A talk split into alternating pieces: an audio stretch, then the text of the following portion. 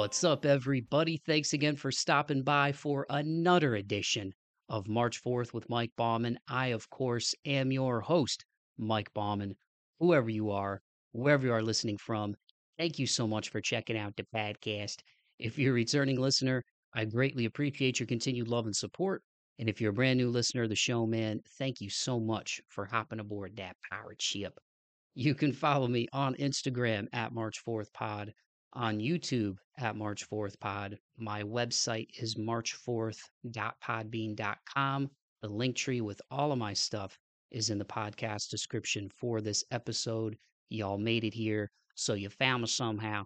And I truly appreciate each and every one of you checking out another edition of the March Forth with Mike Bauman podcast. I hope that everybody is doing well out there. I hope that everybody had a happy Halloween. Now we get into the the real thick of the fall and the in the winter. Before you know it, it's going to be winter. And I know you guys are like, Mike, come on, fall just started, man. But uh, but I'm excited because the holiday season is is truly my favorite time of the year. Um, it's always the time of year where I get to go home and see family and friends that I don't get a chance to really see except a few times a year, man. That's part of growing older and moving away. Um, so I'm really looking forward to Thanksgiving and to Christmas. Got a little trip coming up here to uh, go to the beach. Uh, so I'm excited about that. But uh, but I hope everybody had a happy Halloween, man. Halloween is great. I love horror movies. For those you uh, those of you who listen to this show, uh, frequently you know my love for horror movies. I actually just recently watched Hellraiser 2. I had seen the first one, I had never seen the second one, and holy shnikes, that movie is a trip, dude. Uh, they don't make them like they used to in terms of the practical effects from the 80s, man. Like that that movie had some of the greatest uh, gory special effects I've ever seen in terms of practical effects. And uh, and in this episode, we talk a little bit about horror movies. I, I geek out with my guests about it, but uh, but yeah, Halloween's always a lot of fun, dude. Um, whether you have kids, whether you don't, that's what's fun about Halloween. You get to enjoy it as an adult. You can go to costume parties, and there's all kinds of bars and you know places to go that do costume parties. Uh, I know my hometown of Toledo, uh, at least they used to. I don't know if they still do, but they used to do a zombie crawl back in the day uh, with with different bars. So it's fun, man. So I hope everybody had a safe and fun time, and uh, you didn't eat too much candy. Um, it's funny. You go to the store and they trick you. You know, you get those those bags of the the mini candy bars, and and you have like ten of them, and you're like, I just ate three candy bars. But uh, but yeah, dude, I'm excited for the holidays coming up. It's uh, it's always a mad dash at the end of the year with my job, just being in the financial realm of things with my day job. So it's going to be crazy. I think the next few weeks, but uh, but like I said, the good news is is I get some time off uh, to to spend some time with family, and I'm grateful for that. So yeah, man, I hope that uh, I hope that you guys are all doing well. I hope that you close out the year on a high note, and uh, that you set some goals going into 2024. Don't wait till till New Year's to start making some changes, whether it's with your mind, your body, your spirit. Um, if you want to make a job change, a career change, if you want to start a business, whatever it is, man, uh, you know, this is a great time to really start fleshing that out. Um, it's the beginning of November as I'm recording the the intro and the close to this week's episode. So I hope that everybody has a great closeout to the year, man. And uh, for me, it's been awesome to see the podcast continue to grow. So I do want to say thank you to everybody who takes the time to like, subscribe, share the episodes, tell your friends about it, leave a rating and a review on either Apple or Spotify. All those things go a really long way in helping the show get out to more people. So if you do enjoy what you hear on this show, taking the time to do any of those things, uh, you know, sharing it on Instagram, socials, it really helps out a lot. So to everybody who takes the time to do that, know that I really, really appreciate it. And there's some fun stuff coming up with the podcast uh, pretty soon here to close the year, which I will divulge when it happens. But uh, I'm just grateful to connect with all of the awesome people that I've been able to uh, for this show, both listeners and artists and guests alike. And speaking of awesome people, um, these guys on this week's show are awesome. Their bands are awesome. I met them through another guy who's been on the show multiple times, who's also really cool. They are none other than Joey of Psycho Mantis and Josh of Split Image. Both of those bands are out of California. Split Image is a crossover hardcore band. Psycho Mantis is a metal band. They both have new music out. Psycho Mantis just dropped their EP Cerebral Labyrinths at the end of August, and Split Image did a split with the band Slingshot, which just came out at the end of September. That split is called Invaders from Uranus. You gotta love that. The artwork is sick. The music is sick on both of them. These guys did a Cali run the first weekend of October, going to Stockton, Fresno, Murrieta, and Spring Valley. And as of this show releasing, um, Split Image and Slingshot just did a run of shows in Utah, Nevada, and Arizona right at the beginning of this month, uh, just this past weekend. Um, really, right now as I'm recording the intro and close this, but as is, as of it hitting your ears on Tuesday, they just did it. But uh, but these guys are awesome, man. I, I really love both of these bands a lot, and it's been fun to you know really have the opportunity to put these guys on the podcast. Uh, Dylan from Reelverse Productions and Slingshot. I first got in touch with him, gosh, almost two years ago. I think it was around either the end of 21 or the beginning of 2022 right around that time. Um, he's he's been in my wheelhouse, and he's a great guy. Um, he does Reelverse magazine. He's done short films. He performs in Slingshot. He also records music. Uh, he recorded Keith Allen's EP. Um, and he's done music videos for both of the bands on this show. Uh, Split Image and Psycho Mantis also did a tour doc last year, which he was on the show for with Joey. So Dylan's a great dude, and we talk about him on this episode. Joey and Josh got a lot of respect for him too.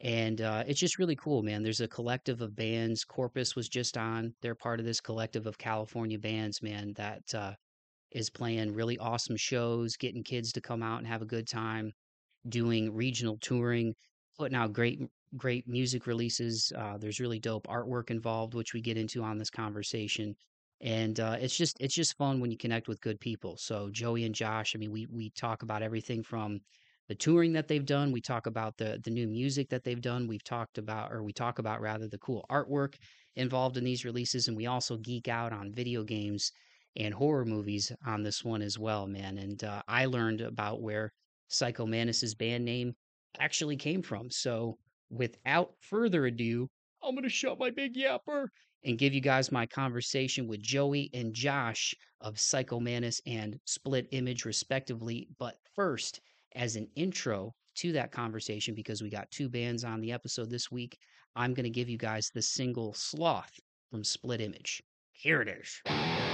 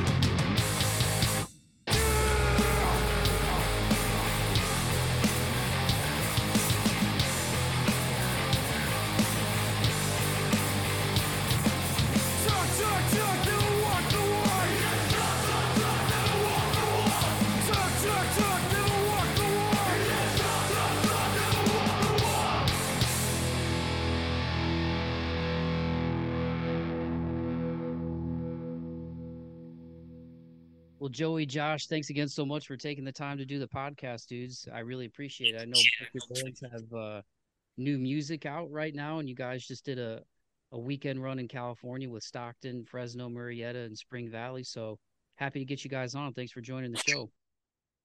Yeah, of course. Pleasure to Thank be you. here. Thank you for having me. You're welcome. And before we officially get rolling, uh, why don't you guys let everybody know your names, even though I just said them, and uh, what what you play in your respective bands, and then that way when you're talking, people people know who's speaking. Okay. Um, my name's Josh Escobar, and I'm the vocalist of Split Image. Uh, my name is Joey Marsh, and I'm the guitarist uh, slash vocalist slash like band leader of the band Psycho Mantis. Just as a place to start, like Joey, obviously, uh, you've you've been on here before, and Josh, you were giving me a rundown of, of how you got into split image and how you know Chris and those guys. But uh, what's it been like over the last couple of years since the pandemic out there? Because it, it really seems like from having Corpus on here, from having Slingshot on here, Joey's been on here before. Um, have, I've had Keith on here. There just seems to be a really cool community that you guys have, and, and the shows look a lot of like a lot of fun. And I know Dylan has done uh, music videos for you guys. Um, Corpse Dust just came out for Psycho Mantis on on Friday the 13th, and I know Sloth mm-hmm. about a month and a half ago, and that was a cool live music video. But what's that been like for you guys, just to be part of a, a cool community out there, where it seems like there's just a lot of fun going on right now with with good shows and and good camaraderie between all the groups. Um, I'll start this one. um, yeah, I'll just let you I got you. No worries, man. I'll give you a minute. um, it's been great, actually. Uh, you know, during the pandemic, it had slowed a lot of uh, concerts and performances because of you know the virus and all that. And we were, I think, the last show we played together, right? It was the first show that we played together, right, Joey? Uh, in March at the Whiskey Babes bar. Yeah. Yeah, that was like the last show that uh my band played in 2020, and after that, it was, you know, a lot of, you know, concern over, you know, getting sick and, you know, eventually they left the country down. And, you know, we had planned to do, Split had planned to do a tour at the time in the following year of 2021. And we planned to use uh, 2020 to play shows and to uh, do recordings for a EP that we had set up. And so um, we just decided to work on recordings. And we had, I think we recorded the drums, I think late 2019 because we had some songs left over from the previous band, uh, DVT, and so we used that. We integrated that sound, and um, we did some recordings that year. It took a long time though because of different issues with members and conflicts and all that. And eventually, um, we ended up getting that out. I think it was 22, 2022. And so, um, you know, bouncing back from that, it was it's pretty difficult in 2020 because you know everyone was you know that were playing shows were you know being shamed to not not play because you don't want to spread everybody to get sick and all that. But you know, as we're saying, like eventually, when things open back up, time goes by. Um, you know, the scene has a way of coming back, and so uh, Solaris had been a brewery. I think I'm not sure 2019, 2018. It's my guess because I didn't hear about it until about 2020, 2021. And um, one of our former members had mentioned it to us. And so happens that in 2022, it opened up for uh, local concerts. And so, you know, there was a few of us left over from the original vault scene from like, you know, 2010, 2011. Um, you know, Joey and I used to frequent that place as well as, you know, Christian and, and uh, Julian from Corpus came a little bit later. I think he was at the My House days because Chris has uh, low budget productions and he uses that for uh, recordings, but he also used that for organizing shows.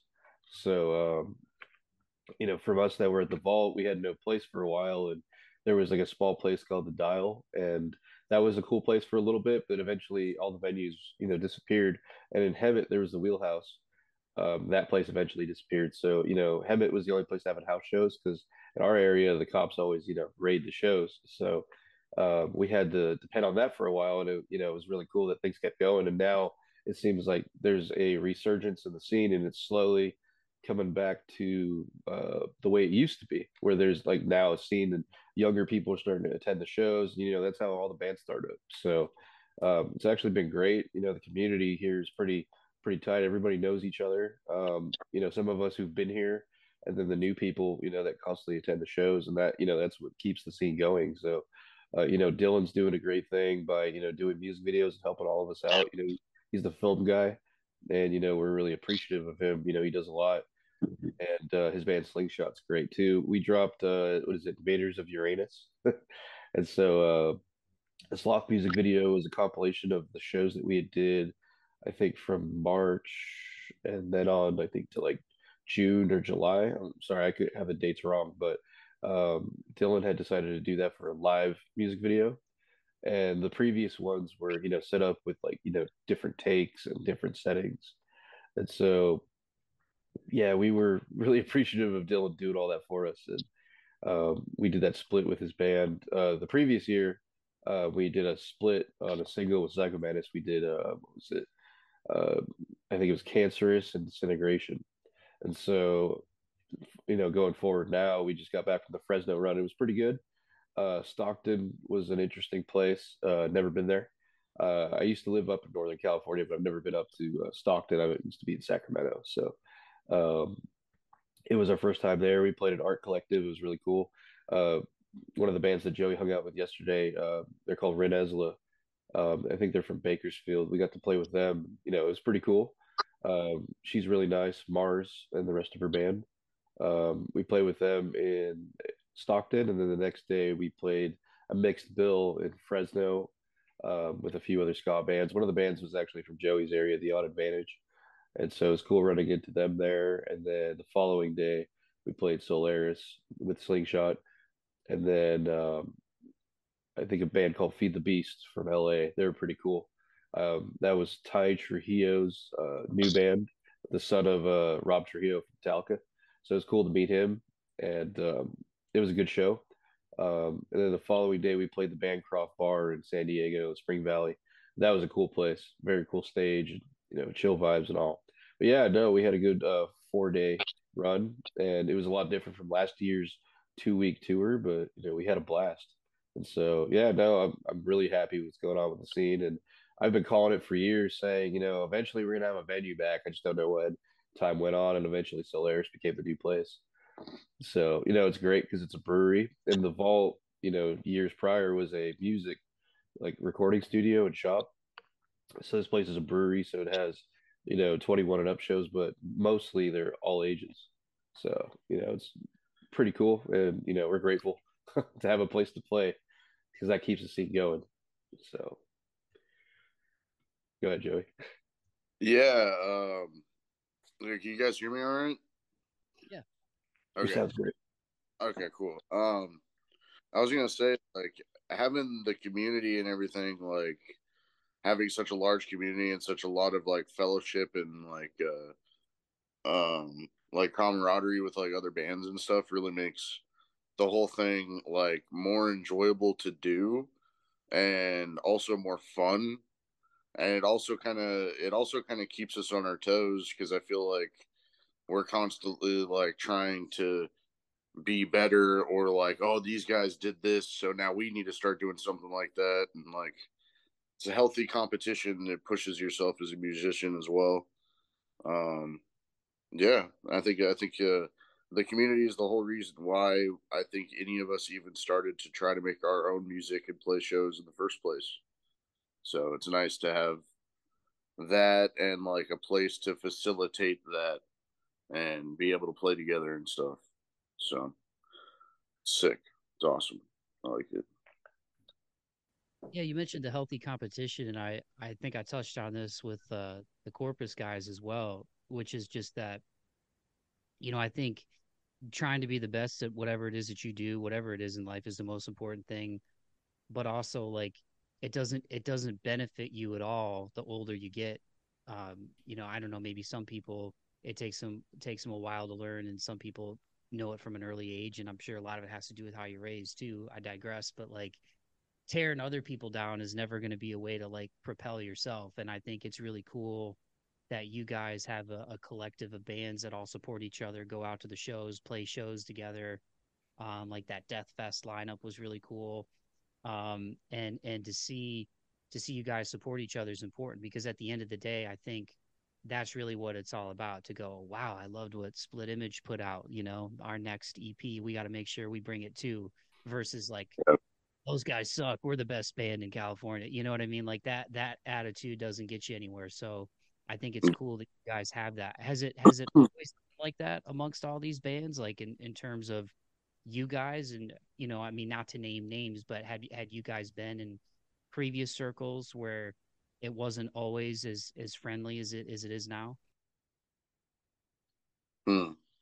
I think uh I don't know. I can't really speak for like towards that for like the bands that we used to go see, like at the vault and stuff. But like as long as I've been playing shows, like all the bands that we play with that are from our area are all super supportive and like excited to hear like new music and stuff. But as soon as we play like anywhere else, it kind of becomes that whole like, who are these guys? Like, who are these guys coming to play in our area? And it, but I don't mind that so much because that just makes me want to play better anyway. Makes me want to perform better, and yeah, I don't really mind.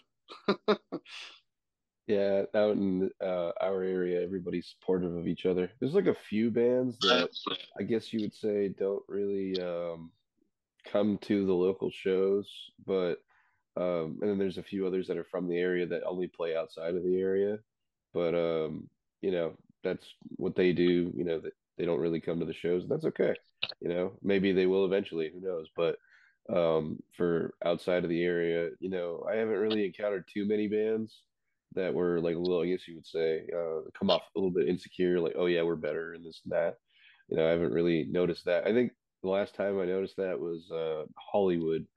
Um, a few months back. We played over there at Art Collective with uh, Slingshot and Corpus, and so uh, there was like it was funny because the way that it was set up, uh, there was two parts of this building, and the venue I think was called Powhouse or something, and uh, we played in the art side where they have like a gallery. And there are people from the other building next to us saying like, "Oh, uh, you know, I hope that you do well tonight because we're going to totally steal the show. And it was like, huh, that's kind of funny. You know, we were out of towners, obviously. You know, we, we don't live in LA, you know, but we live uh, not too far away from it. And I thought it was kind of interesting. I didn't personally hear the comments, but my drummer and a few other people in the other bands heard it. So it's like, oh, it's, I guess, kind of welcoming, right? But um, yeah, no, mostly uh, other bands are, you know, interested to hear how we sound and from what I've noticed, most of them are supportive, but uh, you know, occasionally you do get that one or two insecure bunch, and you know, I would say hmm. that's not really uh,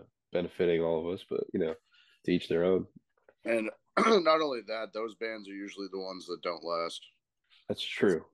Yeah, it's usually the ones that are like really nice dudes and like come up to you and like try to get to know you and like network but like basically anybody who like tries to network and actually like build relationships and stuff those are the bands that usually stick around but the ones who act all like better than everybody and like their shit doesn't stink like they're the ones that you stop hearing about so yeah i i love uh Sevendust is one of my favorite bands and i remember lj their singer i was listening to an interview with him one time where he said you know kind of talk about what we're talking about, how important it is to be to be good to people.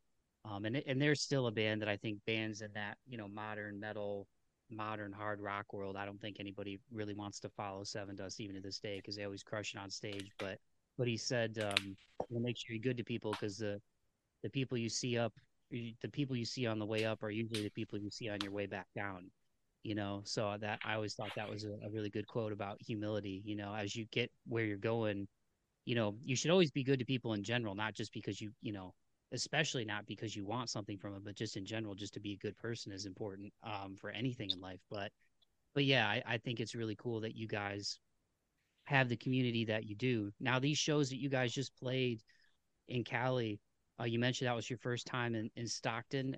What about the, the, the other venues? Were the, were those all first time places in terms of places that you had played before? Because I know Murrieta, you guys have done shows in before, right? Yeah, Murrieta's the go-to place. Um, oh. good. Uh, you want? Oh, okay. Uh, yeah, man. so we hadn't played in Stockton before, Um, that place was cool. Uh, the area was a little rough. Um, it actually made me appreciate living in Hemet. uh, but uh, we had played Fresno before uh, on the previous tour that we did together. Um, so that was cool. It was like familiar. Uh, it was like familiarity and like seeing old friends kind of kind of deal. Um, same with Murrieta because obviously we just played there. And was it June? Death Fest was in June. I July? think so. It yeah. was. Yeah, and uh, I've gone to a bunch of shows there in between before we even played there and stuff. Um, but the Bancroft was new as well. So Stockton, so the first show was new and the last show was new for us. Um, I liked the Bancroft a lot. That place was cool. It was hot as fuck though. he's he's totally right. it was like a sweatshop. I don't know yeah. if they have ventilation back there or what, but we were, we were all shirtless by the end of the set. How do you guys scope out venues, man? Is that uh Josh, you mentioned earlier that that Chris uses low budget productions. Like for the, like, does he use that still for like booking, or how how do you guys find out about places to play? Is it just sort of word of mouth? Um, with Chris, usually Chris does the booking. Um, I think it's something he picked up from his very first tour with DVT. He learned how to do it because of his experience. And you know, Chris is kind of like the go-to guy with a lot of stuff. So um, he scopes out the places I think usually through social media or doing research online, and then he contacts them to see if they'll host the show, and then uh, he actually organizes and sets up all the bands to get on the bill too. So um, I believe he scoped out the band or he'd heard about it from word of mouth, and then decided, okay, why don't we play there? I think because Slingshot played there um, like a few weeks prior.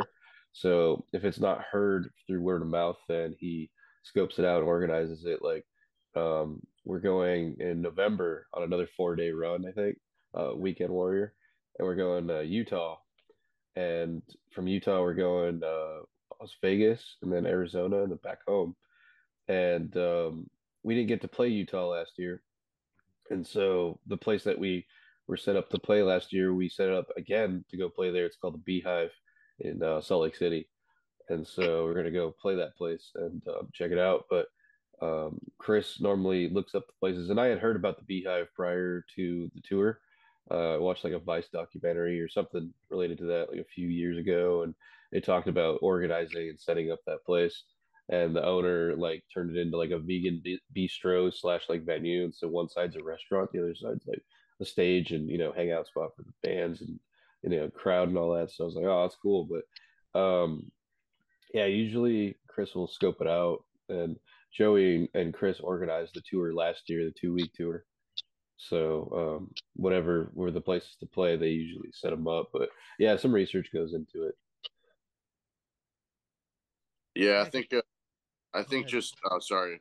Uh, I think also just like going to shows, you kind of like pick up on like, oh, this would be a cool place to play, or this place would suck to play at, or like it's like you also just got to be you got to be active not only as like a band member thinking about your band, but active as like a music fan and going and seeing other bands and stuff too.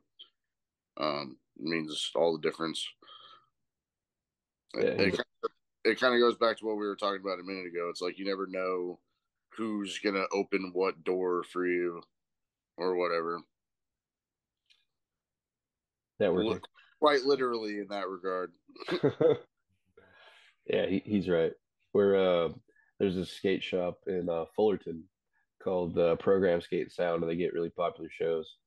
I want to so, play. Uh, yeah, I was thinking, of what if we uh played like a dual bill or something um for that place, and so that's like a bucket list place for me. Yeah, how much fun was it for you guys, especially doing this this last weekend run that you did at the beginning of October, um, with with new music coming out? Like you like you mentioned, Josh, you guys just did that split with Slingshot, Invaders from Uranus, which which I thought turned out really well. Uh, codenamed SummerSlam, No Way Out, and Graveyard Junkyard, which which Slingshot Corpus and Is a Garden were all on that one. And then yeah. Joey, you guys just had your new EP come out. I think around the end of August, uh, when when we first got in touch to do this, um, cerebral yep. like how cool was it to to to be able to do this run of gigs and have new music to play as well? You want to go, Josh? Yeah, go ahead, man. No, no, no, you go. All right. Uh, it was great. Um, yeah, the the the bill was awesome because you know it'd been almost a year, not exactly, but almost a year that we played together on that on that tour. And last year's tour was a lot of fun. Um, you know, going all the way up to Washington and you know back uh, back home. You know, we we hit like I think four states. What was it? Like Oregon, Washington, Utah, and then actually, yeah, uh, Nevada, and Arizona. So no, it was it was a lot of fun, and you know, doing this again, got got a little bit of sense of that, and it felt like a continuation to that tour because we didn't get to play the last show on that tour. So it was great that you know Psycho Mantis stepped in and went with us to go play that, and you know it was great having friends again, going back and playing again because you know we had our ups and downs last year with stuff, and you know some members we had back then we don't have anymore. So it seemed like it was a lot better because everybody was on the same page, and you know releasing new music, it was cool to uh, debut, um, you know, new material. Um, and play these new songs we No Way Out and SummerSlam and you know, Psycho Mantis and their release was really killer. And, you know, just to throw it out there, that music video they dropped was really cool. I just watched it last night I was like, oh, yeah, this is sick. Uh, made me think of a, if you ever heard of a band called Green Jello, it made me think of that, the way it was stylized and all that. It was awesome. But, uh, yeah, no, we are we are glad to get out there and play these new songs and everything. You go, man. Um, personally, um, I was really proud with the release of Cerebral Labyrinths. Like I was really stoked on those songs. Those are I think those are the best songs that we've released so far. Um and not only that, but they're just more technically challenging. So like uh going out and playing them live at first was like, oh shit, are we gonna be able to do this? Like it's kind of crazy. And then after like the first show, like we kind of were like getting used to it. And then by the second show, we had like hit a groove, and then it was good from there. Um, but yeah, it's just I.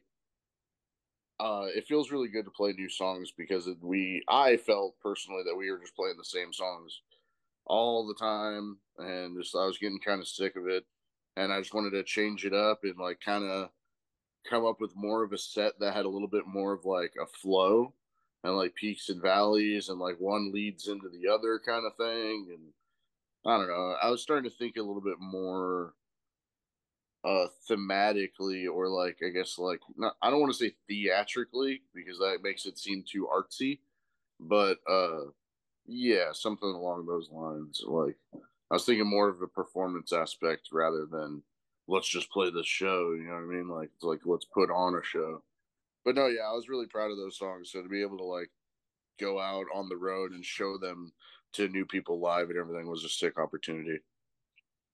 So cerebral labyrinths, like that song is like it's like my pride and joy. So yeah, I love the I love the slow guitar parts in that one too. You know, like you said, you guys get you get really technical on cere- cerebral labyrinths as, as a whole on on the EP, but I like I like the slower guitar on those too because some of my some of my favorite metal songs, you know, like Metallica has numerous songs like that where they have like a cool slow guitar intro. You know, I've I've always I've always enjoyed that about like, you know, thrash metal in particular. You know, mixing the parts in or mixing more, like Megadeth. I felt like always kind of mixed in. Um, I'm trying to think of the word, uh, like ethereal type type of vibes. I don't know if orchestral vibes is like the right word, but a technical element I think is always really cool. It's funny yeah. that you it's funny you mentioned Megadeth because that's like that's like my favorite fucking that's like the biggest inspiration for me when I write music usually is like Megadeth. Well, like just classic metal, like 80s thrash metal and even like 90s like death metal and like all that stuff is like what we kind of draw inspiration from and like specifically Megadeth for me. So like that's the so thank you. yeah. Meg- Megadeth's awesome. That it's funny because uh, when I first moved here, I wasn't really introduced to thrash, but the band that got me into thrash was Megadeth. I found them when the VH1 used to do that. Uh, was it? I think it was like something from the '80s, and they used to do all the music videos. And I remember it was a Peace Sells that got me hooked on them, and after that, it's like it got me in the metal. Then I met Thrash Kids, and you know, I found a bunch of other great bands, you know, Death and all that, and you know, usually starts with one. You know, I had already known Pantera since I was a kid. You know, that was what that's one of my biggest influences, and um, you know, because my dad was like a punk rocker and he liked metal and all that, so I was introduced to all that stuff. I, I was raised on like what was it? The first four bands that I was raised on that I can remember is ACDC, Black Sabbath, Led Zeppelin, and Van Halen. And so, you know, that kind of like stems my influence. And then, it, you know, obviously the 60s and 70s, 80s music and all that. But um, yeah, you know, and as far as for the, the songs that I was excited to play, um, you know, No Way Out is, is a great song. Uh, you know, it's pretty much like a, you know, fuck you to all the haters and shit, you know, excuse me if you can't curse. but uh, the second one was uh, Codename SummerSlam. That was the one I was really thrilled about because it was, you know, we were trying some different stuff with the vocal pattern. And then um, it was more of like, I guess you would say a message, you know, because I'm all about, you know, like having more friends than enemies, you know, and just, you know, everybody being close together and shit, you know, and I noticed, you know, that one went out to like the media because I feel like it like pits a lot of all of us against each other and we should all be helping each other because in my opinion we are all we have you know what i mean? So um, that was like one of my favorite tracks.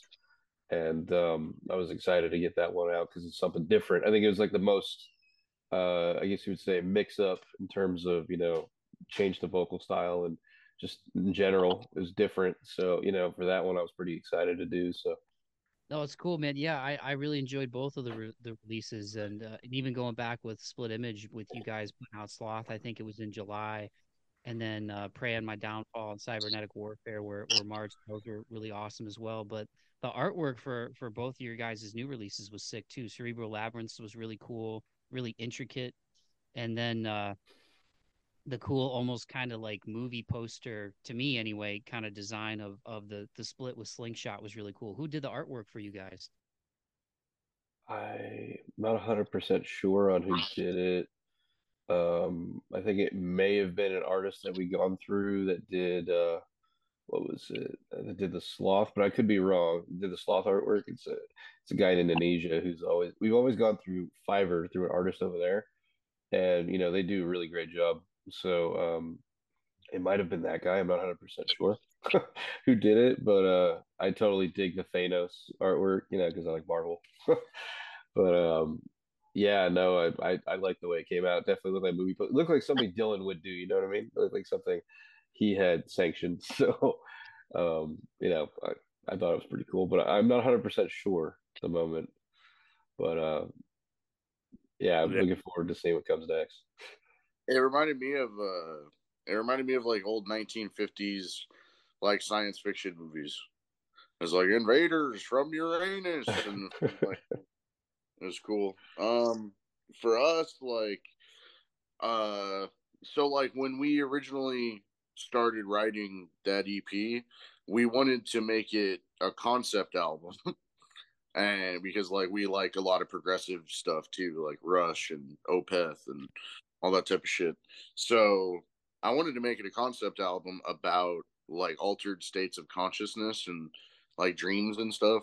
So when I I was looking for an artist to like kind of represent that kind of look, and another dude, a dude in in uh, another band that we know from out here, um, this dude Mark, I think Mark Bell. He used to play in this band Brain Eater, and he used to play in uh, Madrost um he has his own solo project and he had gotten artwork from this guy and it was just like super intricate and crazy and like i don't know it, it was just i liked it a lot so i like reached out to that dude and his name is uh oh god it's like ungun Yulianto, like it, it, it's always like Indonesian guys or like dudes from Thailand who do all this sick art or like bands out here.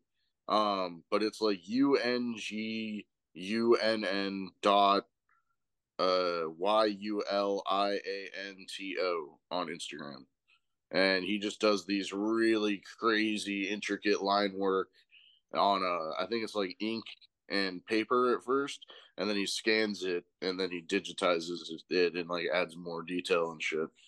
So, and he actually did three different versions of that artwork for us too. Like the the one that's on the cover was supposed to be like like sleep. It was supposed to be like he's the thing is like sleeping. It's unconscious. And then there was one where like because if you look, it's like a it's like an eclipsed like sun, and then there's one of it rising, and then there's like all these details of like light rays shooting out, and then there was one of it like high in the sky and like casting light on everything else. Um, but we just liked we liked the one of it sleeping, and it kind of just was like it fit the tone of the album a little bit more too, and uh I ended up like just or I ended up uh, designing the booklet for like the CD, and if you open the CD, I used the other the other artworks for it, like uh, behind the lyrics and stuff. So, oh, that's pretty sick. I gotta see that. um, as for uh artwork, um, the sloth artwork was an idea. I, I usually try to come up with ideas for uh either T-shirts or um, you know, album covers or whatever we end up doing. Uh, that's kind of my forte. I come up with ideas. I'm the idea guy. So, um, for Sloth, uh, I was trying to figure out because I think we're trying to pursue a concept album on the uh, Seven Deadly Sins. A lot of our themes tie in either with like, you know, global issues, uh, you know, mental issues and struggles, you know, things that are personable um, and that aren't really mentioned, uh, to like, I guess you would say esoteric views. You know, one of our songs, Demon Hunter, is about basically conquering yourself, uh, also known as conquering one's demons.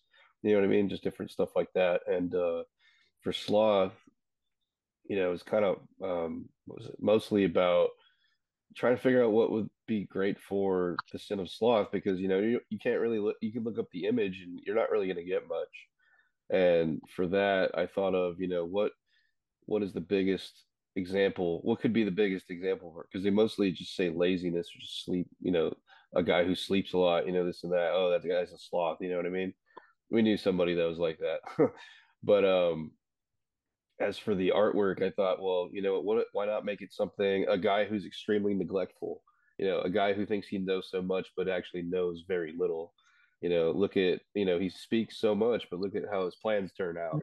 And so i figure you know why not come up with something related to that? Uh, super neglectful right or responsibilities. And so that's where the artwork of the dude sitting in the chair smoking a cigarette with a fire on the floor and uh, you know have his like bathroom leaking water, his kitchen on fire, and he could he could care less. You know, that's that's basically the takeaway. I thought of okay, why not? And this was something I had thought of prior because I'm like, okay, how how would I do this, or how would how would it be? And so the image or view I had for that it was funny because the way that it's set up in the artwork is like the is like uh, reversed from how I had thought about it. It's funny. Uh, it was actually the fire I think on the right side, and then the kitchen on the left, or vice versa. It's one of the two. And so it was like mixed, but it came out exactly pretty much how I thought about it. And I was pretty stoked with the way it came out. So it was that uh, Indonesian guy who does our artwork. So we're looking forward to having him do um, future stuff for us.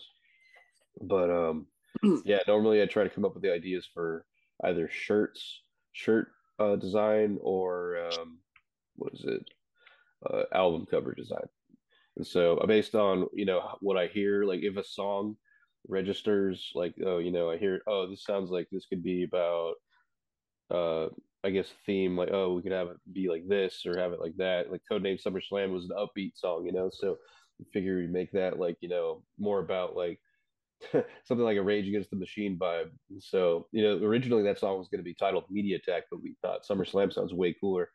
And so uh you know that's where that came from. That doesn't have a t-shirt idea yet but no way out. I already thought of one for that. And most of our uh, t-shirts are either we don't have like any album or EP uh, shirts yet designs for that, but we do have you know song titles usually, and so um, we just go about it like that. But uh, yeah, we, we're cooking up some more ideas for stuff. So yeah, yeah, I think the artwork is sick that that both your bands are doing, and the sloth artwork too. I, I pulled up y'all's Instagram while I was um, while you were talking about it too, and I had seen it. But yeah, it's it was cool as you were walking through it because it's kind of like something out of a like like a comic book too that you would see from like back in the day, you know, from like the 50s or 60s. You know what I mean? I, so I think it's cool how it kind of kind of looks like that. Like it could be it could be a strip out of a comic book. Um, yeah. that that that's like, and it's got sloth at the bottom, so it's almost almost kind of like a like a tarot card or something in that regard too, where you like the you know what I mean, whatever that card is at the bottom. So I think That's- it's cool. I think all Hey. that stuff would translate well to to t-shirts and stuff. Th- Thank you. I, I, I appreciate that. Uh, real quick, uh, I just want to mention it is tarot card design because you know, you know, seven deadly sins, but also, um, what was it? What you just said with the uh, the way that the artwork came out. Uh, another influence behind it that's very uh, similar that we tie off to it. You know, SoCal Legends Black Flag. You know, we wanted to go for that. So, you know, when we thought we saw, we're like, oh yeah, dude, this looks like Black Flag. This is fucking sick. You know like you know uh the slip it in artwork or not damaged but uh i think it was like loose nut and uh even I think Bam. the very first one nervous breakdown but uh thank you yeah go ahead joey Oh, I was saying Family Man, like the Black Flag artwork. Yeah. Uh, I was gonna say like uh, one of my favorite movies is Seven, which is also about like the it's like the the serial killer who kills like the on the the seven deadly sins or whatever, and like Sloth is I think I think Sloth is the one that's like the dude in the bed with all the. I was like, that would have been just a sick shirt, just that picture of that guy. Um, but no, it also that sloth shirt also reminds me of uh, you guys into Sublime, like yeah i like sublime their self-titled album. I remember in the booklet, if you open it up, or it might be on the back cover, they have artwork on that one of like a clown sitting in a chair, and there's like beer cans all around him and like a pong, and like it, it reminded me of that. Yeah, he's like sitting there in his underwear and they're all dirty and they're watching porn. So. something. It reminded me of that. I, haven't seen that one but that's that's cool and thank you man we just we just got shirts with the cerebral artwork on it and then we actually uh we had done a previous shirt uh for the, our song eternal witness that was like it's like a portal of skulls and like these like mages floating around and i actually got the idea from uh the mortal kombat stage uh from mortal kombat 2 like the portal and there's like those hooded monks like floating. And i was like what if we just did that but made it like crazier? And this dude filth effigy did it really well and we did a shirt of that. We actually just went through him to do a new shirt that we haven't shown off yet or anything. And it's going to be our first like full color design and also something with a back like a back design as well so I, I'm a big fan of his shirt, the Eternal Witness. My brother didn't have a Psycho Mantis shirt, and he wanted one, so I figure I'd throw it his way because, uh, you know, we both like video games. My brother was like addicted to Mortal Kombat, like myself. You know, I play the new one, and so when I saw that shirt, I was like, "Yeah, this is badass. This is what it makes me think of right here. It looks totally like Mortal Kombat." Um, and so I ended up getting the uh, white shirt Joey has right there. And so, yeah, that shirt's sick. That shirt's sick, and that game is sick. yeah, yeah we get our we get our name from a, a character from metal gear solid so when we first did shirts we did like uh this is like the logo on the original metal gear solid for the ps1 it's like a white cover with just the red logo so we did the same thing just with our own band name and those games are called like tactical espionage action so we changed it to tactical espionage metal and now we Awesome. put that on everything that's like our tagline It's killer. I totally support that. I was so glad they had one extra shirt in my size because I get to rock it now. at the at the show at the Bancroft, it was so hot in there that I took my shirt off and it was like just drenched in sweat. So like, I went over to the merch booth and I've never I've never taken any of our merch for myself. So I was like, ah, it's about time. I'm just gonna take this shirt. I usually wear an extra large, and this was a large, and it actually fit. So I was stoked. Yeah, that was killer. Did Metal Gear Solid have like the clown riding around in like the ice cream truck or something? Or am I no, that, that's that's twisted. Metal. Twisted Metal. That's what I'm confusing it Yeah. with. That's a classic. That game's awesome. It's like the stealth game with like Solid Snake and the giant like robot tanks and stuff that are like nuclear weapons. I don't know. It's it's it's hard to describe. It's it's a pr- pretty sick game. It's the it's the greatest. It's the greatest game franchise of all of them, and it's the best. You should go play them. They're actually uh, what's the date today? The fifteenth. Yeah, Uh, 15. Next next week on the twenty fourth, they're re-releasing all of the first like six Metal Gear games for like modern generations. So play that shit. I, I hope I hope it's out on PC. Uh, just to add to that, um, I totally support that game. That game's great. I, I didn't get into it until like the fourth one that came out like 2008 when I just got into high school. And that game, yeah, Guns of the Patriots was oh, it's great. And I wish that, that it was on PC because that's what I'm on right now is a computer and I play on there. So, um, but actually, uh, what I thought was really cool. If you have you ever seen a movie called Escape from New York? It's a cult movie from the 80s. It's got Kurt Russell in it.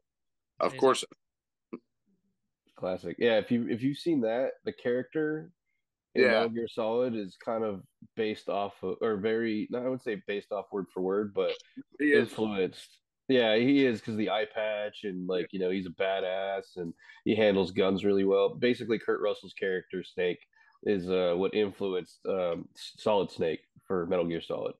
So In, just uh, think that. in Metal Gear Solid 2, w- uh, you play as a different protagonist, but you run into Solid Snake, who's like the the usual protagonist. And when he introduces himself to your character, he's like, the name's Iroquois Pliskin. And which, like, in Escape from LA or Escape from New York, his name is Snake Plissken, And Iroquois is a Native American word for snake. So his Snake Pliskin. Yeah. Yeah, yeah, it's badass. The scenes for that are cool. And Yeah. so yeah, like the, what was it? My one of my favorite directors from the '80s and late '70s or mid '70s is John Carpenter. You know, he gave us movies like Halloween with Michael Myers, To the Fog, and Christine, the car that tries to kill you, and then eventually you get Big Trouble in Little China, which basically influenced Mortal Kombat. Because if you look at it, there's like two characters in that movie. And one of them looks like Raiden before Raiden even existed. And then Well, there's yeah. another one that Chinese I think guy. yeah, and then, and then like the sorcerer dude is uh the influence for like Shang Tsung and Mortal Kombat, and so like the dude John Carpenter influenced like a ton of video games, like and everything basically. And the thing, like, Yeah, the the thing. thing Yeah. that's a fucking that's a classic right there. That's one of my favorites. My favorite's the. I like the fog a lot. That's a good one. Yeah, um, the- yeah, However, they got the fog to move like that. It's just really creepy. Looks like hands like reaching out. Spooky. I think that's Tubi right now. Tubi is like a haven for really cool old horror movies. I feel like, especially for being a free service, like it's it's got a lot of dope old horror movies on it, man. I gotta check it out.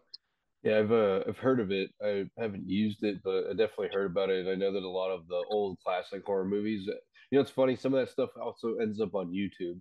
Once or twice, you'll have a burner YouTube account, and they're super cool because they'll just put the whole movie on there. You know, if you had a YouTube account in like 2006, 2005, you could upload like what was it, like five hours plus, and then they, when you have a new uh, account, they only limit it to like I think an hour but yeah, you have those cool accounts that like just have like different Yeah. movies uploaded and stuff. But yeah, was- no, that, those are classics. Okay. Good. I, I was just watching Bram Stoker's Dracula on YouTube like the other day. The, the one with Gary Oldman you posted the whole thing. I'm like, sick. Was that the the one with Gary Oldman and Yeah. Keanu Reeves? Yeah, dumbass Keanu Reeves. Yeah, Dude, that movie's great, classic right there. it's it's fuck, it's, it's awesome. But like Keanu Reeves' like fake British accent is so bad in that movie. Hey man, don't hate on Keanu. I love Keanu. Keanu's Keanu's the man. He's like if you read stories about like what a what a nice dude he is in real life and stuff, it's it's pretty wild for somebody of his of his fame. Like he's he's a really humble dude. Yeah, he he's he's cool, but Yeah. he couldn't act in the nineties. is, is just in that Yeah. or in Speed too? this out, man. I don't want if I run into Keanu in the future, I'll be like, hey man, Joey said that. I didn't say that. I love you, Keanu. he was just Ted in every movie, dude. no, dude, was he Ted in uh River's Edge? That one. Uh, I don't think I've ever seen that one. Oh, bro, yeah, okay, that's that's a that's a serious tone movie, but he he has like that "What's up, bro?" type voice. It's so funny. Oh, He plays the thrash kid. He plays the thrash kid in the '80s, and like yeah, the pretty much the movie's premise is centered around like uh, a guy who knows has a, another friend, and then they all know a guy who ended up like murdering like his girlfriend, and so like they're all like trying to process how it happened and all that, and so. But it has like a killer soundtrack. The movie soundtrack's done by I think uh, Hallows Eve. It's a band Oh. from uh yeah, and so like one of the big songs I think they play it's called Lethal Tendency. I think that game's yeah that that song's awesome. But uh yeah no that that char- I can see what you're talking about with his acting. I think like my favorite movies of his from the '90s are Point Break and The Matrix. But uh Johnny Mnemonic was cool too. Point Break rules. Yeah, yeah, he was a badass in that And then I do I do love Bill and Ted. Just not the third one, but the first one. yeah. be excellent to each other. That's the that's, that's the long last quote from that. But uh, but yeah, River's Edge wasn't it like eighty seven or something? Wasn't a young Crispin Yeah. Glover in that one? I think I Yeah. saw. I think I saw He's- that years ago. He's like a kid. Yeah, he's a kid in that movie. He's he's like the the edgy guy that's like, oh, let's go hang out with the serial killer dude. He's like driving around in like a Volkswagen buggy, blasting metal, and it's like, how'd you get Oh. that sound system in there? All so young in that movie. Yeah, because that that was I think before Bill and Ted's. I think yeah, I think that that I don't know if that was Keanu's first movie. It had to be one of his first movies because they they all look they all had baby faces in that one. Super young. Yeah, Super young. they all were thrash kids. Oh yeah.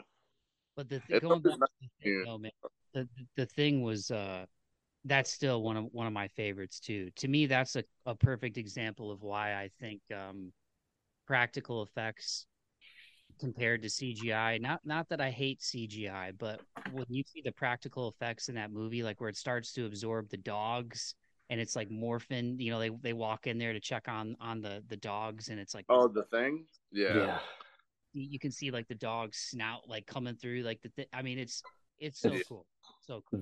It's visceral like that that movie yeah i remember watching that i rented that movie from a library when i lived in uh mission viejo and they had it at the library and so i was like i think eight or like nine and i rented it didn't know what i was getting into and i i had already been hooked on horror movies since i was like five so like that, that didn't really go away and so yeah i remember watching that movie and just being like floored by like what's happening like what is happening and you know who could have done it better than john carpenter the master of basically horror like in my opinion, one of the best because of how many things he's come out with and how much of an impact his movies have had on video games, just in general pop culture and stuff. And most of his stuff is cult movies, like you know, Assault on Precinct Thirteen is a classic too. But uh, yeah, definitely like the thing. Uh, and then also the remake. I thought, or not the remake. It was like the prequel. That was really cool. But here's the worst part: if you ever look up a documentary, it'll tell you that there was a practical effects shot version of the remake or the sorry the prequel to the thing and the studio scrapped the prequel and it was already filmed out and everything and the guy that did the filming for it did all of his research on the original film to get his sets to mirror it exactly and that version never came out they did a petition like i think five or six years ago to try to get it released to get the studio to release it and the studio head said no and that's why they went the entire way with cgi in my opinion, if you can blend practical effects with CGI and make them work, I think it can work. But you know, it's sad that they scrapped what could have been like a really good follow up. But apparently, they're working on a sequel right now, and I hope that that sequel turns out really well because uh, you know it'd be really cool if they had, for example, uh, Kurt Russell's son play his character because that dude does a really good job. If you watch that movie Overlord, he's like the second main character in that movie. It's like a Nazi zombie type movie. It's pretty damn good. Sick. Yeah, he was he was he was a badass in that movie, and that that showed like, oh yeah, this dude could totally play his his dad's roles. He was, uh, he's also in uh he's in Falcon and the Winter Soldier, that fucking Marvel show. Oh yeah, he did a great job too. Yeah. Um. Yeah. I I'm more of a traditional effects guy. I like uh for a good like a good example would be like uh do you see the new It's like chapter one and two? Yeah, Yeah. I fucking hated the first one because of how much CGI was in it. And it just was bad CGI. It just looked like shit. And it just took me out of the movie. It just doesn't make it believable at all. Like I don't know. But then uh one dude that uses both like CGI and traditional is Guillermo del Toro. classic. And a good example of that is in that movie Crimson Peak, uh, with like uh, the dude who plays Loki. There's ghosts and shit in that movie, and like they're all super like wispy and ethereal, and like you can see through them and shit.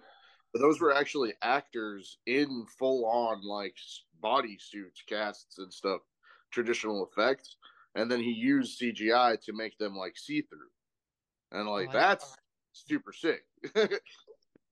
but yeah, when it's just a big CGI monster, it's just like, oh, that's fake. It it takes definitely takes away from it.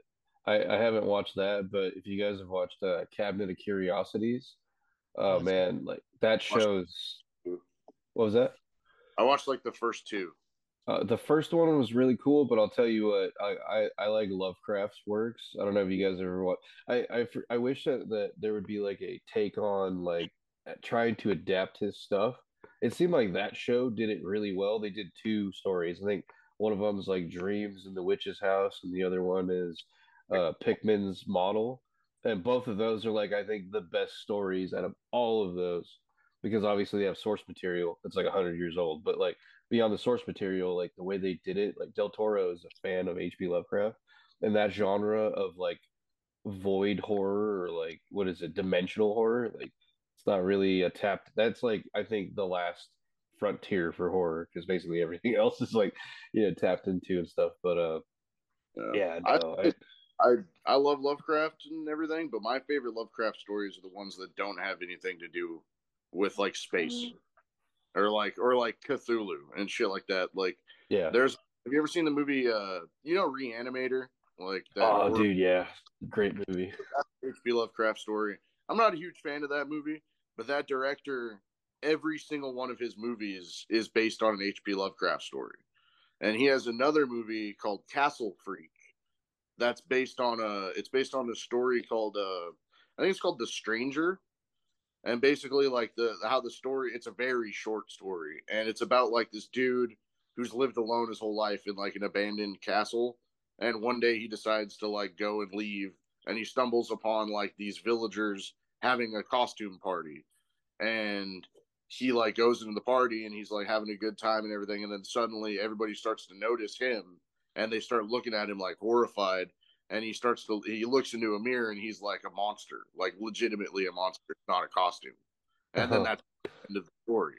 But this movie took that and wove it into like this story of like an alcoholic father who like got a car crash and accidentally killed his youngest son. And like he's Hmm. trying to like bring his family back together. And like it's it's fucking really good. You guys need to see it. I, they- i'll probably watch it yeah they Oh. made a shitty remake on shutter and then they tried to involve the whole cthulhu shit into it and it ruined it uh, but yeah That yeah, that, that makes sense. I, I have high hopes for uh what was it? Del Toro's adaptation to the Beyond the what is it, the Mountains of Madness. I uh, hope the be- I hope the best for that. I think he released like a clip of like what would have been like a a, a snippet of it, and it's like a a thing like walks up to like this cave, and this dude's in a cave, and he looks over, and this thing just like what looks like an alien like morphs into something else with tentacles, and then just picks the guy up, and it's like in a quick succession. But it's interesting on how it played out, and I have high hopes for that dude adapting that movie and also adapting more of the stories. I think one of my favorites because I've I've listened to a couple audiobooks. That's how I've heard some of his stories, and uh, I think one of my favorites. Uh, there's two of them. Uh, actually, there's a bunch, but uh, Dagon's one of them. That's basically about like uh, a fish fish Yeah, god in the ocean. That it's funny because if you tie it in like that, I, I have a feeling that dude was like I don't know. That dude might have been channeling or something because that that Dagon's like a historical figure going and like even in the Bible, and he's supposed to Yeah. resemble like he's like an ocean deity, you know, like supposedly like the father of the ocean type thing, and he's like all these fish people and all that.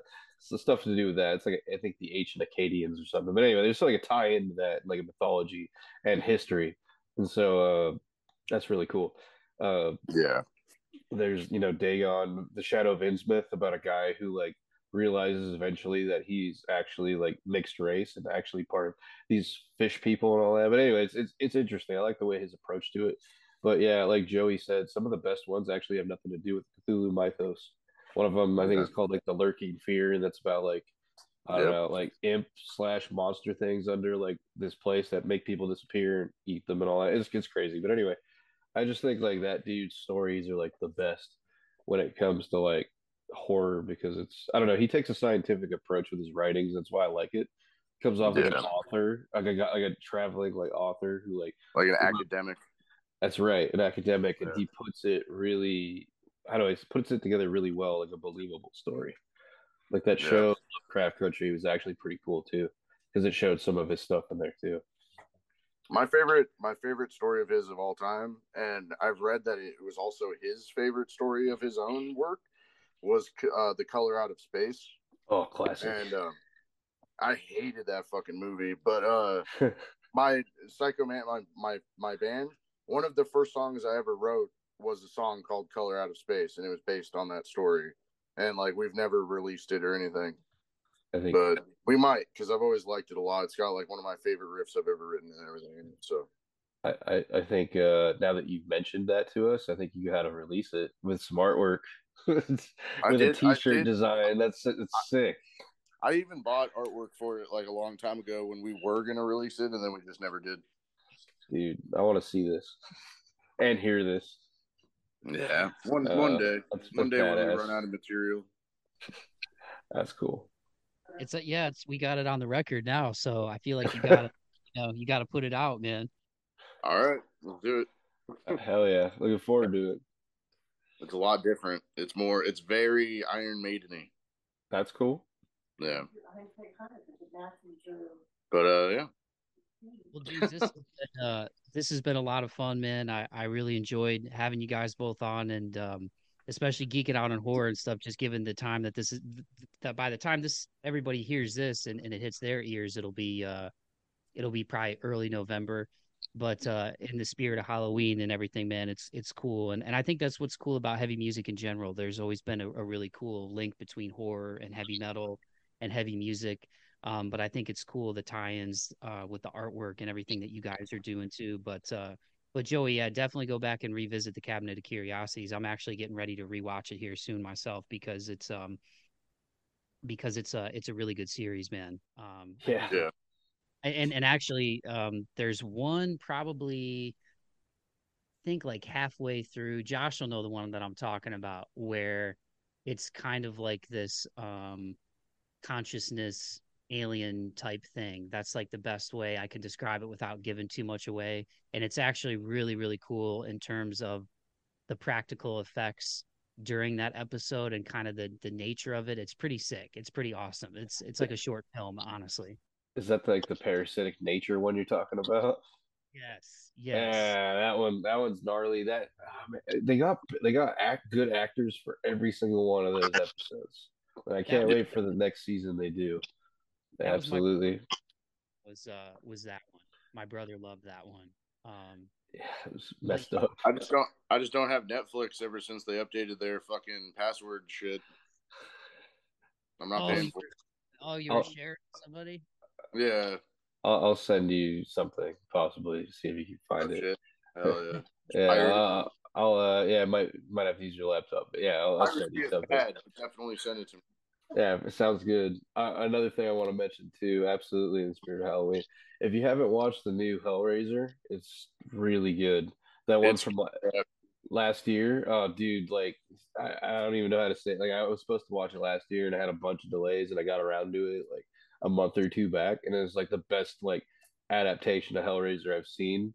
And they like try to follow like the book and the influences and the themes from the book. I thought it was really good and I hope that that director comes back and does it again. He did a movie called The Night House a few years back, and that one was also really good too. Like it's on its own as a story, it was really good. That guy's really good with his uh the way he does his shots and um story, and so definitely give that one a check too.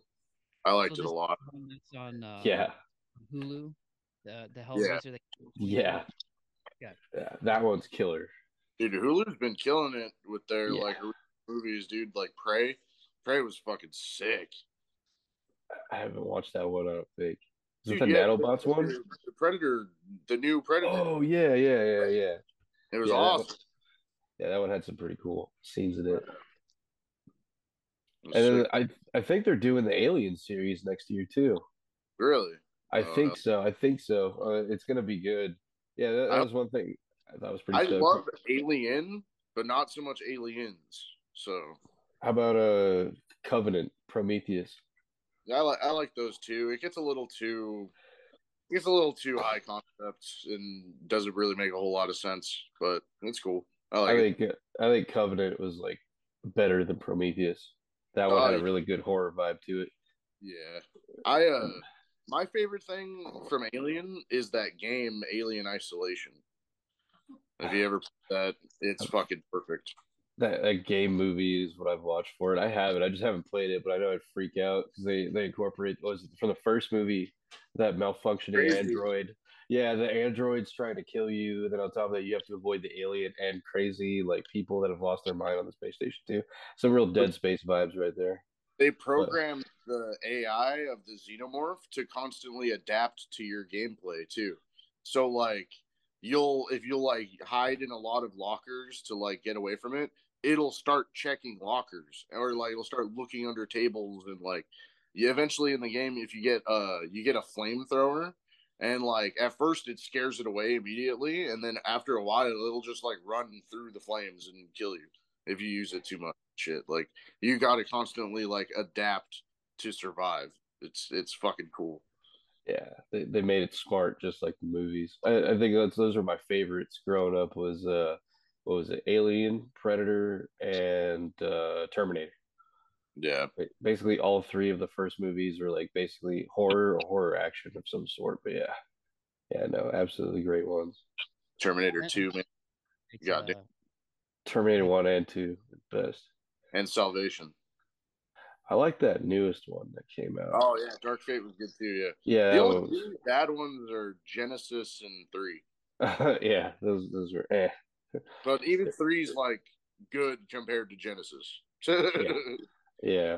And then they also added the alien in a game. I don't know if you heard of it called Dead by Daylight. And the alien, like basically, they have like different skins for it. And it's funny because one of them looks like, I think, the one out of Resurrection a little bit, where it looks like it's like a like a human slash alien with a skull face. But this one just looks like a human slash alien. But yeah, like, they put they put it in there. I liked how they did the xenomorph in uh and the predator, but mostly the xenomorph in uh Mortal Kombat X. Oh yeah, that's cool. They made it like uh what if a, a, a like a Tarkatan like Baraka like was like impregnated with the xenomorph, so it had like the arm blade stuff. Like yeah, fucking cool. Yeah, that was badass. Event Horizon is one of the greatest like oh.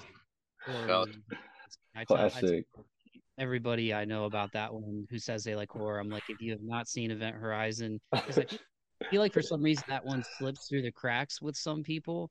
Yeah. Um, I don't know why. I don't know how it was received when it came out, but man, that is such a good slow burn. That movie, it is just so awesome. And, and some of the that like where we're going, we don't need eyes to see, and you're like, just gives you the chills. It's so good. It's just that, that movie because like all of the promotional material makes it seem like it's going to be like Star Trek or like some kind of science fiction bullshit, and then it ends up being Hellraiser in space. It's fucking gnarly. It's yeah. funny because there's a didn't go over well, and I don't know if it did. I'd have to go back and look to see how it did. I might I might Google it real quick, but maybe maybe Joey, to your point, maybe that's why if it did if it slipped through the cracks a little bit in terms of not yeah. being a, a, box office smash, it, it might be because people thought like, oh, I thought this was going to be Star Trek, and it ended up being like Hellraiser. yeah. awesome. Dude, that, that movie's a classic. I thought it was funny because I, I got introduced to that movie. I think it was like 2011, 2012. And this dude that I knew, through another dude, um, this guy let me this movie. I was like, hey, what is this about? And he's like, oh, it's like Star Trek, Star Wars. So I was like, okay. I decided to watch it at like three in the morning, and I'm like, "Oh, this is not like this is not like Star Trek. This is not like that at all." Like, and then yeah, and oh, dude, it was it was great. It was one of those like the best movies. They had a killer cast and all that. And then I looked up that movie, and apparently they're going to be doing some adaptation of it like coming up soon. And then the biggest crazy thing I saw with that is apparently there was like 17 minutes of extra footage yeah. and they like didn't add it to like they everybody wants a director's cut because that's also a cult movie too And They're already the director's cut. yeah, the, does it have like the 17 minutes of extra footage? I think it's got like some of it. I don't think Oh, It's just more of the like torture sequences and shit. yeah. They, they had they had like uh, I gotta find that and watch it because it was funny. I saw that. What was it? There was like a strip of like 17 minutes of the cut footage, and they found it like damaged, non-recoverable in like a salt mine in like I don't know, like Czechoslovakia or something. And I'm like, why is that in a salt mine? You know what I mean? It was just kind of funny, but it made no sense. Some But, uh, kid, some kid was told that it was like Star Wars, and he got so upset that he dropped it down a mine. He's he specifically Oh, cut the it called? 17 minutes of footage out so nobody ever could watch it. Only he There's could. a single lightsaber in this movie. This is bullshit. he took it away so none of us could watch it. Yeah. But uh I don't know. That movie's a classic and I, I look forward to seeing what else they do with that. But I know they're doing there's a lot of resurgence of like the classic movies coming back, so we got a Well, lot to feel look like- forward to. I feel like that style of like space horror stuff is coming back, like with the remake of Dead Space and everything. Like, yeah, it's cool. Callisto Protocol. Yeah, and and Bloodborne. Mm, yeah, There's a lot of yeah, there's a lot of cool stuff going on. I feel like in in horror and sci-fi right now, and and a lot of the best stuff in general just seems to be shows. I mean, nothing against like I you know going to the movies is still really cool, but there's just so many dope shows out right now. Um, you know, because like I remember when Prey came out, and I I that's one that's been on my radar too, and and there's so much cool stuff. I haven't had a chance to see that yet. So hearing you guys talk about it now, I gotta I had to watch that because I just got a new TV. My my other one just took a crap after eight years, and uh, I need to I need to get uh, signed up on Hulu and- on there so I can I can check that out and check out the new Hellraiser because I I remembered seeing the new the trailer for that Hellraiser because there was another one too. Correct me if I'm wrong, right? There was another one that came out recently. Bloodline. Okay, okay. So this Yeah, one- was, Don't watch that one. That that this most modern one has like satisfying special effects, satisfying homage to the original characters. Yeah. Even the main character, you can like you can try to pick him apart. Not the main character, but like the main antagonist. You could pick him apart and relate him to like two characters from the original old ones, and you know, there's a lot of that. And they they did their homework, and what I liked is that they brought something new to it like I think I won't give it away, but like the way that it happens after you know like one is bound to die, I think that is like the craziest, most foreboding like imagery that you see. Like oh, it's insane, man. Like the reality that you see, it's no longer that, and the way it happens, it's ridiculous. Like, you'll see what I'm talking about, man. Like it's got an effect, and you're like, oh shit, that's a bad trip right there. That's the best way to put it. Mm-hmm. But But- yeah, no, it's great. Trouble sleeping after I watch. I'll message you both, you know, because you're both you're both a couple hours behind me too out there in California. So I we can we can talk through it. Hey, For Josh, sure. this, has been, uh, this has been a lot of fun, dudes. I'll obviously put up the links in the podcast description, and, and everybody definitely go check out Cerebral Labyrinths from Psycho Mantis. Check out Invaders from Uranus from Split Image and Slingshot. But thanks again for for joining me. This was a lot of fun, and I'm I'm really happy that you guys have the collective you have out there, and really enjoyed the new music myself. But uh, let everybody know where they can find you if they're not aware. um, my band page on uh, Instagram, Split Image CA. We're on Facebook, uh, Twitter. Um, we're also our music's on Spotify, Apple Music, uh, I believe Deezer. Um, just look up Split Image on there, and you should find it. Check out our new material. We got another thing we're going to be dropping before the end of the year. Uh, one more single, and then uh, we should have another music video at some point. Um, yeah, give us a follow there. Hope you enjoy our music. And yeah, thank you. Uh, so we have Instagram. It's psycho underscore mantis underscore metal. Um, and then we have Facebook. Um, I'm not sure. I don't run it. I don't care. Uh, uh basically, I, I try to focus on our Instagram and our YouTube. So, like, our YouTube is at Psychomantis, like 6605. Um, we just posted a new music video for our song Corpse Dust off of Cerebral Labyrinths. Um, I want to try and do a music video for each track on the EP. So we're working on one for another track soon. Try to do each one a different type of video though, not just like yeah, I got ideas. Um and then just find us you could find us on any streaming service, like any music service there is. We're on all of them. Yeah, our uh, our Instagram split image CA. That's that's what it is. I believe it might be the same on Facebook. But Yeah. thank you for listening. Dudes, Yeah, this thanks is for having us, dude. This is fun. Yeah. welcome. You know, we're we're starting to get show. I forgot to mention this real quick. We uh, are starting to get bigger shows now at Solaris. This place has basically become the new Vault because the Vault was the spot for for us. We were growing up in high school and stuff, and so Solaris is the new spot. They just had who was it? Uh, DRI play here like a week or two ago, and now they're they're gonna have the Cro-Mags, but the singer got sick, and now next month they're having Agent Orange and all these big punk bands from SoCal and just in general, you know, Agent- New York City. Yeah, dude, Agent Orange next month. Who are they playing with? I don't know. I, I gotta look it up. We're trying to get. I gotta gotta go to that. That's that's like the one punk band that I haven't seen that I've always wanted to see. come And they out. play all the fucking time. I've just never seen them. We gotta we gotta watch it. Uh, one of the big things that we're trying to do is us to jump on these bills. You know what I mean? Both like both our bands in general, trying to jump on these bills for our area. You know, because these are the big bands now. So basically, I'm noticing old heads from back in the day are starting to come back out and find the new spot. So yeah, we're looking forward to that. But um, thank you for having us on, man. Yeah. definitely come back. Yeah. Do this again.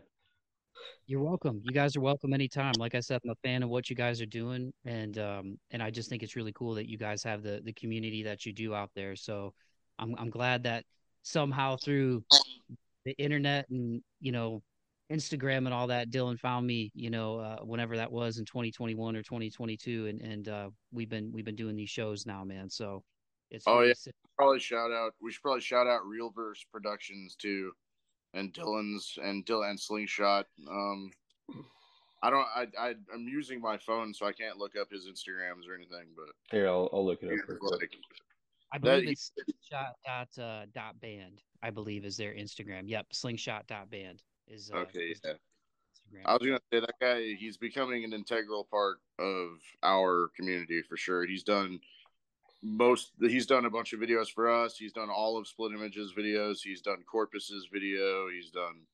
He does everything for everybody. It's Yeah. it's awesome. He helped me with the whole design and layout of our merch and all that shit.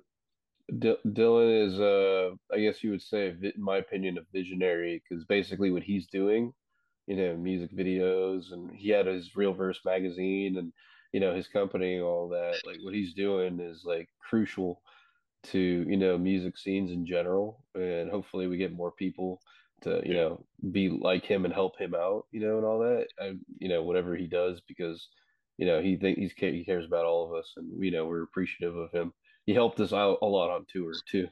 So you know he's he's he's the guy, and uh, yeah, he's a great guy. His uh, his Instagram is Reelverse Productions. Uh, his personal is the Real Dill instead of the Real Deal, and there's two underscores in between. Um, and yeah, definitely check out his band Slingshot. You know, check out um, uh, our friends uh, Corpus, uh, Mr. Fister, uh, Titan's Wrath, uh, Renesla. Go ahead, Joey. Throw in there. Uh, Meat Bird, uh, Brain Eater, Philosopher, uh, Druid. Um, uh, so that's all I can think of right now. Oh, Happy and Hemet. Um, yeah, all those bands. The Odd Advantage. Yeah. Yeah. Uh, there, there's a few others offhand right now that I, I can't think of them at the moment. Uh, Green yeah, Green Terror. Uh, shoot, who else? Uh, basically, like the area. Oh yeah, Vacancy. You know, all the all these other bands stuff. Um, yeah. Uh, Spitball. I know I'm forgetting some, so you know, if I don't mention your name, you know, Sorry. thinking about you in spirit. But but yeah,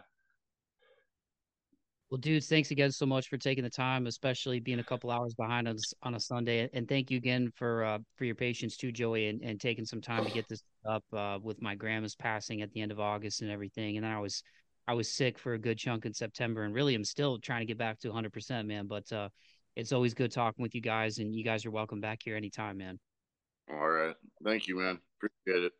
Absolutely, man. Thank you for having us. Definitely be Yeah. here again. You're welcome. See you guys. Have a great rest of the day. Yeah, you too, Alright. man.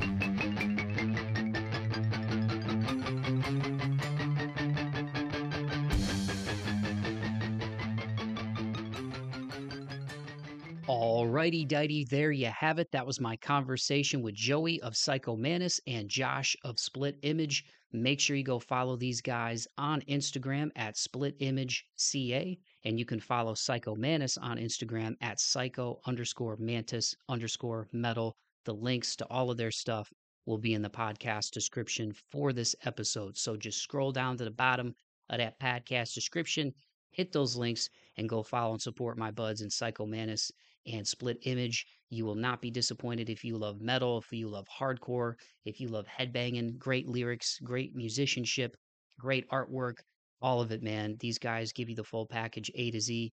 And I'm not just saying that because they were kind enough to come on this show.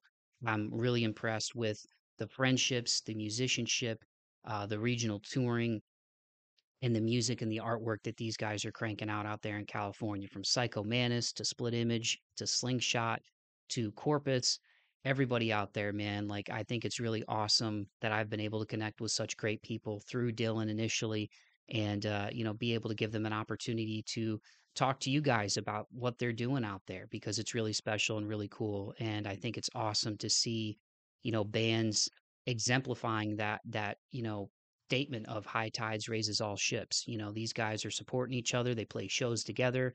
They go out to each other's shows. Dylan did the music video for Sloth, which you guys just heard at the beginning of the show. He also did the music video for Corpse Dust, which is one of the songs off of the latest EP from Psycho Mantis entitled Cerebral Labyrinths.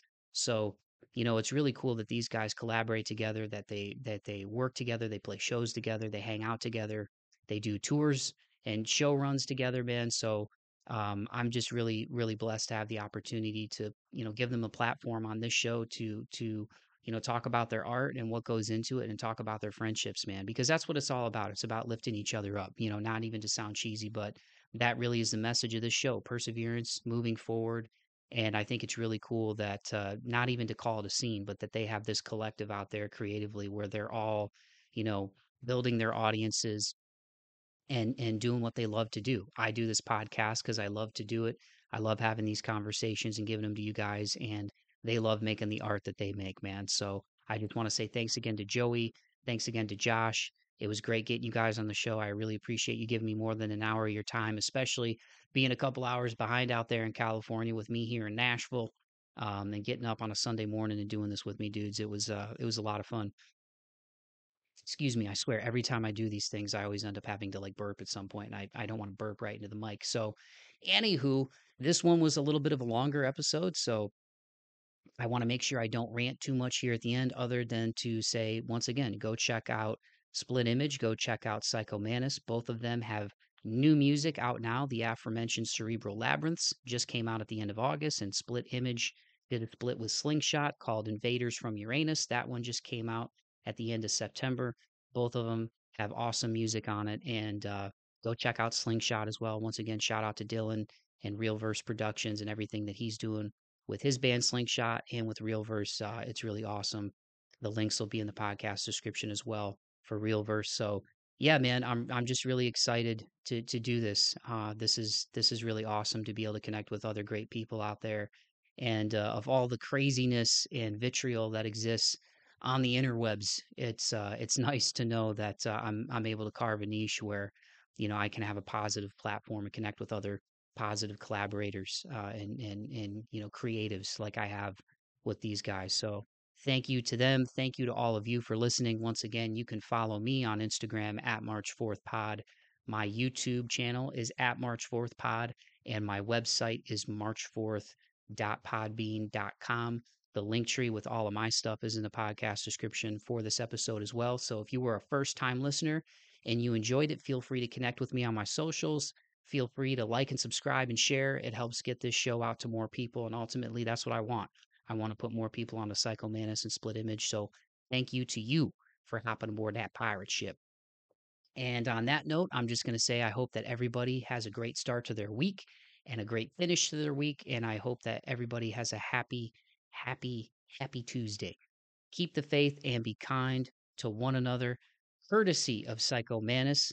This is the final track off their latest EP, Cerebral Labyrinths. This one is called Pavor Nocturnus. Peace.